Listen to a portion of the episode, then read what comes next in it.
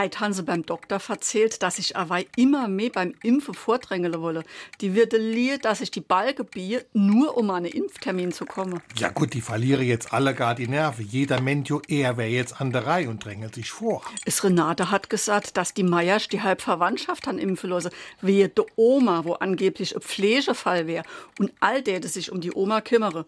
Dort dabei ist die Butzmunder und die Engelfrau das ganze Jahr nicht mit der. Naja, es Renate braucht doch gar nicht so sei Schniss auf se Reise, wo die überall schon getrickst und beschiss han, dass der besser mal vor seiner Eichenhaustür kehre. SR3. Warum wir so reden. Wie man schwätze. In deutschen Redewendungen wird oft und gerne gekehrt. Da werden unliebsame Sachen unter den Teppich gekehrt, neue Besen, die gut kehren, sind im Einsatz oder der Bereich vor der eigenen Haustür wird gesäubert.